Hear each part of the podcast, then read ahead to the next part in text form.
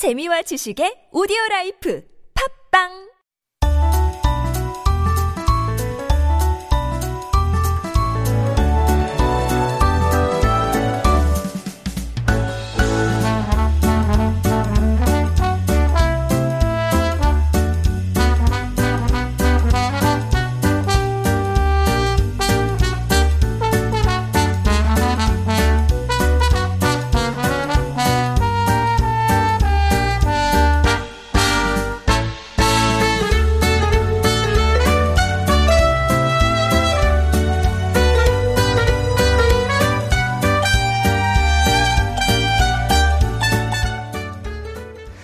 is time for our guest uh, segment for the week, Making Connections. And our guest today is Noe Alonzo, a Texas born, Seoul based photographer known for capturing gritty cityscapes and back alley shots, showing the less than shiny side of Korea. Some have apparently even come to Korea because of his photos. So we're going to pick his brain about his new book and the role he plays in promoting Korea alongside K-pop and all the other K contents out there. Good morning and welcome, Noe. Pleasure to be here. Thank you for coming on this Children's Day. And I know you came in really early as well. Thank you. No problem at all. I, it's a pleasure to be here, and I really enjoy it.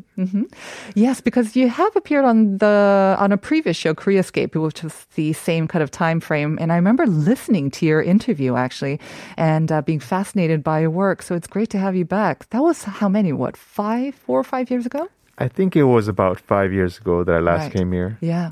So it's great to have you back. Um, and I know that you've been keeping busy since then, and that's the result, the new book as well. And we'll talk about that. But we do kind of start out this corner by always talking about how you came to Korea and what was your connection to Korea as well. So who or what was it that first uh, connected you to Korea?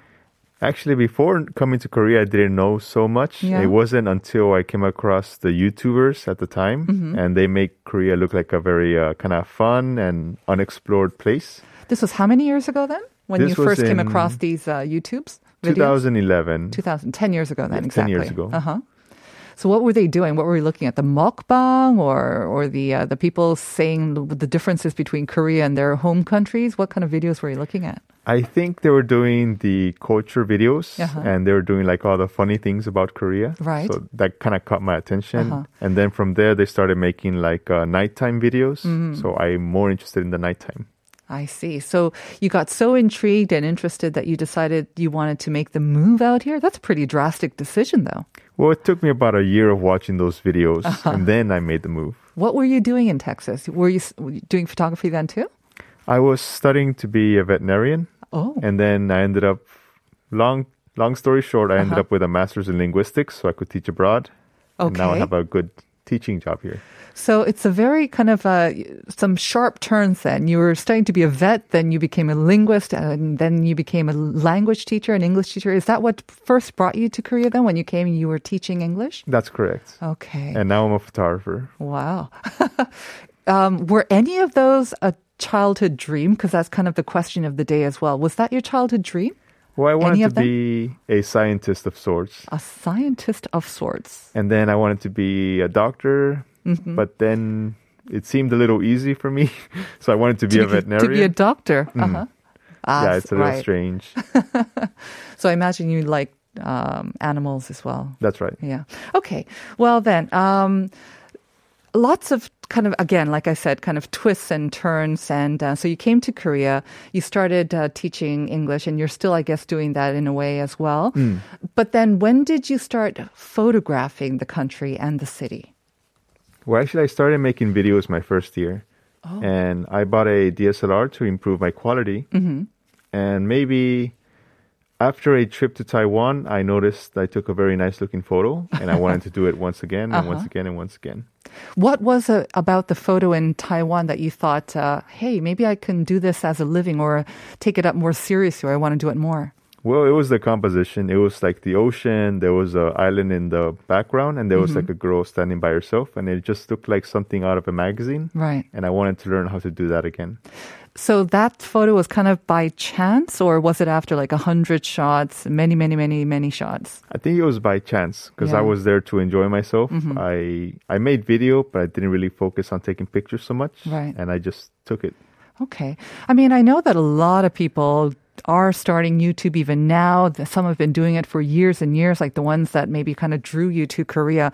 And I hear that it is so, so much work because to constantly retain your viewers' attention, to, to add more viewers as well, you have to constantly make new content and put it up there. Hmm. So a lot of people have trouble, you know, just keeping up with one YouTube channel and you have three? Is this true, Noe? Oh yeah, I keep up with three of them. Oh my goodness. I update them regularly. Why do you have three and what's the difference between the three? Well, each one has a different audience. Okay. For example, I have a Spanish YouTube channel about Korea, Mm-hmm. and they enjoy like uh, the things in, in Spanish about Korea. Right. and I have a photography channel. That one's uh, does a lot of like live stream photo walks around the city, Uh-huh. so people can watch me take pictures of Seoul. Mm-hmm. And I have an art channel that I just started. Art channel. Mm. So featuring your own art. Well, I like to think of my photography more as arts, Uh-huh. and that's the regard. Okay. So that kind of seems to be all related. But again, you must be very busy creating content for those three and then doing your still photography as well. And the social media on top of that. Do you ever sleep, Noe? Mm, Not much? Sometimes. I take naps during the day. Okay. Um, I don't know. Do you find it easier to do YouTube videos? Because it seems like you've got three and then you've got the photographs as well. And I almost feel, I mean, obviously I've heard of how much work um, YouTube video is. You know, you have to shoot a lot and then you have to edit, edit, edit, you know, add special effects or whatever. But also I think with photography, it's kind of the same thing. You have to take lots of photos to get that one amazing photo, or you have to be extremely lucky, and you can't always, you know, rely on luck when you are doing it as a serious profession, right? So if you had to compare the two, making videos for YouTube and doing photography, still photography, which is more difficult or challenging? I think YouTube is feels more difficult, but actually photography is more difficult. But since I enjoy photography much more, Hmm. it's just something that's I don't really think about. what is more difficult about it? Well, you spend the time walking around from like sun sunset to sunrise Uh-huh. and sometimes in the middle of the rain or in winter where it's like super cold and your feet really hurt, but I enjoy it. Uh-huh. But you need to put in that physical work to get the, the best photos, you think? Right, you need to put in the effort if you want the rewards. All right. You were known for these uh, neon noir photos or cyberpunk as well. Um, for those of us, and including myself actually, who don't exactly know what that means, can you explain in words without, I guess, hopefully our listeners are also going to be um, looking up your work on YouTube, but what, what exactly is neon noir or cyberpunk photography? Well, have you ever seen the movie Blade Runner? The original? Yes. Many times. Okay, well, it's something like that. Like you take pictures that try to depict the city in that manner. In the nighttime. So kind of the gritty again. Um, you've got lots of neon lights. It's dark. It, um, but it, it is quite. When I say dark, it's both literally and also kind of figuratively dark as well, right? It's Right. not a happy. You don't feel happy looking at these photos. It, there is quite a somber quality to them. What is it about it that drew you to this part? Is it because it's so different from what you grew up with, or, or is that what impresses you the most of Seoul? I think it's just the creativity aspect. And to me, it's kind of beautiful when you have all these lights and reflections in the rain. Mm-hmm. And a lot of people also enjoy that. So the rain uh, creates a nice effect, I guess. The kind of the the reflection on the surfaces. It was raining all day yesterday. Did you get a lot of photography done? Actually, yes. Uh, but I came home early because I had to wake up for the interview. Well done. Thank you for that. You're also known, as I mentioned in the beginning, for taking um, quote unquote ugly photos. And I think this is because maybe dark, sometimes people regard it as ugly. Do you agree that they are ugly, sort of quote unquote ugly, or do you find them beautiful actually? I think they're beautiful, and most of my audience abroad uh, also thinks they're beautiful, and the only ones who don't think so are the people in Korea. Oh no, really? Because you like taking these dark alleyways, and we're taking, we're looking at some photos right now. Um, it seems like kind of the older alleyways of Seoul. You've got the almost like cobblestones. Um, they are very narrow as well. Um, the signs are kind of all different sizes and different colors and different shapes as well. Not so uniform like the ones, the newer ones that we're seeing now. I remember coming across this quote. Um, I think I read it in an article, and they were talking about the most sort of beautiful cities, you know, the best places to live in. And then this one author was saying he is actually drawn to cities or countries that have some ugliness to them because it shows room for improvement. It shows room for change. It's dynamic, and that excites the author. Um, what what is your sort of perception of Seoul in terms of that? Well, uh, I think these kind of areas are slowly being demolished and rebuilt. Right. And people are excited about the new, but once this is gone, they might feel it's kind of bland and a little boring, Mm-hmm. and they're going to miss it. because it looks a little generic, doesn't it? Um, Right. Not so much personality. In fact, what is your favorite sort of section or area of Seoul that you like to go um, photographing? Well, I try to explore a different area of the city each time, so I don't have a particularly favorite one, but I really do like the Hanok area, especially in the snow, like the Bukchon Hanok village. Um, is there a new area that you've discovered? Because I also have found that Seoul right now, they're developing each neighborhood. And that doesn't always mean demolishing the old, but they're kind of um, reviving it and they're figuring out ways to kind of, you know, to bring the original taste back, but also infuse a little bit of the new or the young into it as well. Are there some new neighborhoods that you've d- recently discovered, maybe? Well, uh, I tend to avoid the like newer areas. Um, Like Iksundo, I guess. I mean, it's Yeah. an old neighborhood, but it's undergone a revival of sorts in the past couple of years, and also Ulchiro maybe as well. right, I was going to say Uljiro actually. Yeah, yeah. Uh-huh. Uljiro has always been one of my favorite, and it's really nice to see more people coming to it. Mm-hmm. So I especially like the coffee shops there. the old ones, right? Hmm. Do you like it when there are more people? Because a lot of your photos seem to, obviously, they're taken, it seems very late at night because you don't see that many people. And um, I don't know, like the past year of COVID 19, it, it may have seemed that um, there are less. Fewer people on the streets, but maybe fewer signs open, fewer businesses open as well. Have you seen a huge difference in the city at nighttime over the past year? Well, I've always shot at night, and it's Yeah. always been less people. But now that COVID hit, it you can definitely feel the difference. Like there's way less businesses open, there's Yeah. less lights, and sometimes there's no people at all. Is that good for your work or not? I always like there to be at least one person. And that has not been so easy to find during Not COVID 19 easy. after 10, o- 10 p.m., hopefully, Mm. right? right. Okay.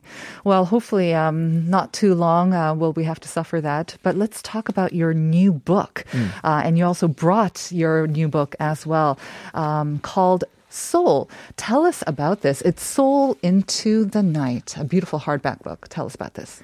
Well, uh, I've been taking pictures for many years, mm-hmm. and this book is a collection of images from 2015 until 2021. And the thought process behind this book was to make a book where there were no filler pictures, or every picture was as good as the previous one. Uh-huh. So in total, there's about 276 pages and 255 images Wow. about Seoul. And so far, everyone's loving it. I uh-huh. haven't heard any complaints whatsoever. this is a labor of love from Hmm. 2015 basically up to this year you said and to from i can imagine thousands and thousands maybe even tens of thousands that you've taken over that time to just choose um, what a couple of hundred for this must have been so painful and so difficult It took me all last year during the quarantine. i see I spent the entire year uh, going back, editing, choosing, uh, designing, Uh-huh. writing, editing, everything. Wow. Um, again, I know it's going to be very difficult. It's like saying which is your favorite, you know, child. Um, if you've got 200 or 300, this is your favorite? That's one of my favorites, the one with the girl walking down the street. Okay. So I don't know if our cameras can um, show this right now, but um, we have a photo of um, a, a solitary, it looks like maybe a, a she a student? Because she has a big knapsack on that. She she actually had a big teddy bear, Uh-huh. but you can't see it so much here. Mm-hmm. And uh, I kind of regret not taking the picture earlier because you would have been able to see it much nicer. the teddy bear. So it does look like a, maybe a student walking through another of those dark alleys. Um, and there's a dwaeji galbi place and a hanu place as well. What is it about this that you love so much? I love the colors, how they blend very well because like purple and yellow are very nice complements. And she's got like a yellow umbrella. And you can't tell, but she also had like a yellow uh, uniform. Right. So there's yellow, there's violet, there's pinks, very, and all of these are the natural colors. You didn't have to use kind of, um, you didn't have to use, use filters, I guess, to to take bring out these Right. colors. That is amazing. It's kind of, um, I don't know. I, I also love Seoul at night. I think um, it kind of. In my opinion, actually, the darkness sometimes hides the ugliness, and then the lights, when they come alive, they create like this jewel-like city, especially along the Han River. And um, it seems like your your photos also kind of capture that as well. But this isn't on the cover. How come you chose a different one for the cover? Oh, that one is my favorite one. Oh, this one is your the favorite. The other one's like my second favorite. your second favorite. So tell us about the cover photo then. This one is a lot more um, kind of busier. Seems like a bigger alley as well. Where was this taken? oh, that's taken in Dongdaemun. Uh huh. and I was walk. It was actually during winter, and I was expecting it to snow, but it didn't snow. Instead, it rained. So you were able to get these real beautiful reflections, and I, I really like the older part of the city. Plus, the food there is amazing. So you go for the photography, but you also have an experience while you're at it, and you have the food as well. So you said that it's been uh, well received. Is it also being sold overseas as well? Because as we mentioned, um, some people have actually come to Korea because they were so uh, enraptured by your photos. Is it also being uh, available and sold overseas? Actually, my target audience is abroad. Okay. So over overseas is selling really really well. Uh, not so much in Korea. So I order some books to bring to Korea, and whoever contacts me, I just give to them. So you can't actually buy them here in Korea, or you have to you have to order it from overseas. You could, but I thought it would save me much more money and people more money if I bought them and people just contacted me. What sort of response have you? been, Has there been any so sort of maybe surprising responses to the book? Uh, quite a few. There's been a lot of like video game developers who got my book and they really enjoy it very much. Uh, some movie makers they like it. Pretty much anyone in TV, radio, and magazines Uh-huh. really enjoys the book. Excellent. So you might uh, be collaborating on maybe a movie or maybe a video game featuring some of your work as well. That'd be pretty good. I like that. What about your future goals and maybe um, even a different style of photography? Because I have to say, I looked up your work on Instagram, and I think you have more than one. But I, I saw lots of cherry blossoms. It was light. It was daytime. It was pink. It was very. It was a very different look and feel from the the kind of photographs that I'm seeing here in this book. That's actually my next project. It's a new book, but it will be out in about five or six years. What is it then? It's about cherry blossoms, or what's going to be the theme for that? the theme is going to be kind of daytime, uh, kind of animation kind of feeling. Ah, yeah. Okay. So this is another side, and you'll be, um, I guess, working more during the day this time as well. Well, we look forward to um, that as well, and all of your future projects. will be following your work on, of course, social media, on YouTube as well. And I want to wish you the best of luck, Thank you very much. and thank you for taking the time to join us here today. Sure. Thanks for having me. All right. Well, that's going to bring us to the end of our interview with Noe Alonzo. Check out his work on social media or internet. There are a lot of them. And um, just a couple more messages to share with you before we wrap up the show. 2468 saying their childhood dream. 저는 한국 무용가요. 8살에 꼭두가시 춤을 배워 양로원에서 공연을 했는데 할머니, 할아버지들이 너무 좋아해 주셨어요. 그때 행복했던 기억이 아직도 좋은 추억, 추억 으로 남아 있네요. Good for you. I hope you can um, continue to dance as well. Um, it doesn't have to be 한국 무용, but any type of dance I think is good for any ages. ambitious. And 6692, when I was a kid, I wanted to have a successful career in many different fields. I had ideas of what my dream job should be. The dreams I have now have less practical applications than those I had as a child. My passion lies in writing stories and living a nomadic life. I think you can still do that, right? Writing Right. stories, capturing stories, and living that nomadic life. Thank you all for sharing your dreams and your stories. Really enjoyed that. We are going to leave you with Oksang Dalbit's children's song. Stay tuned for Uncoded with Uncode coming up next and have a great Children's Day. We'll see you at 9 tomorrow for more Life Abroad. See you then.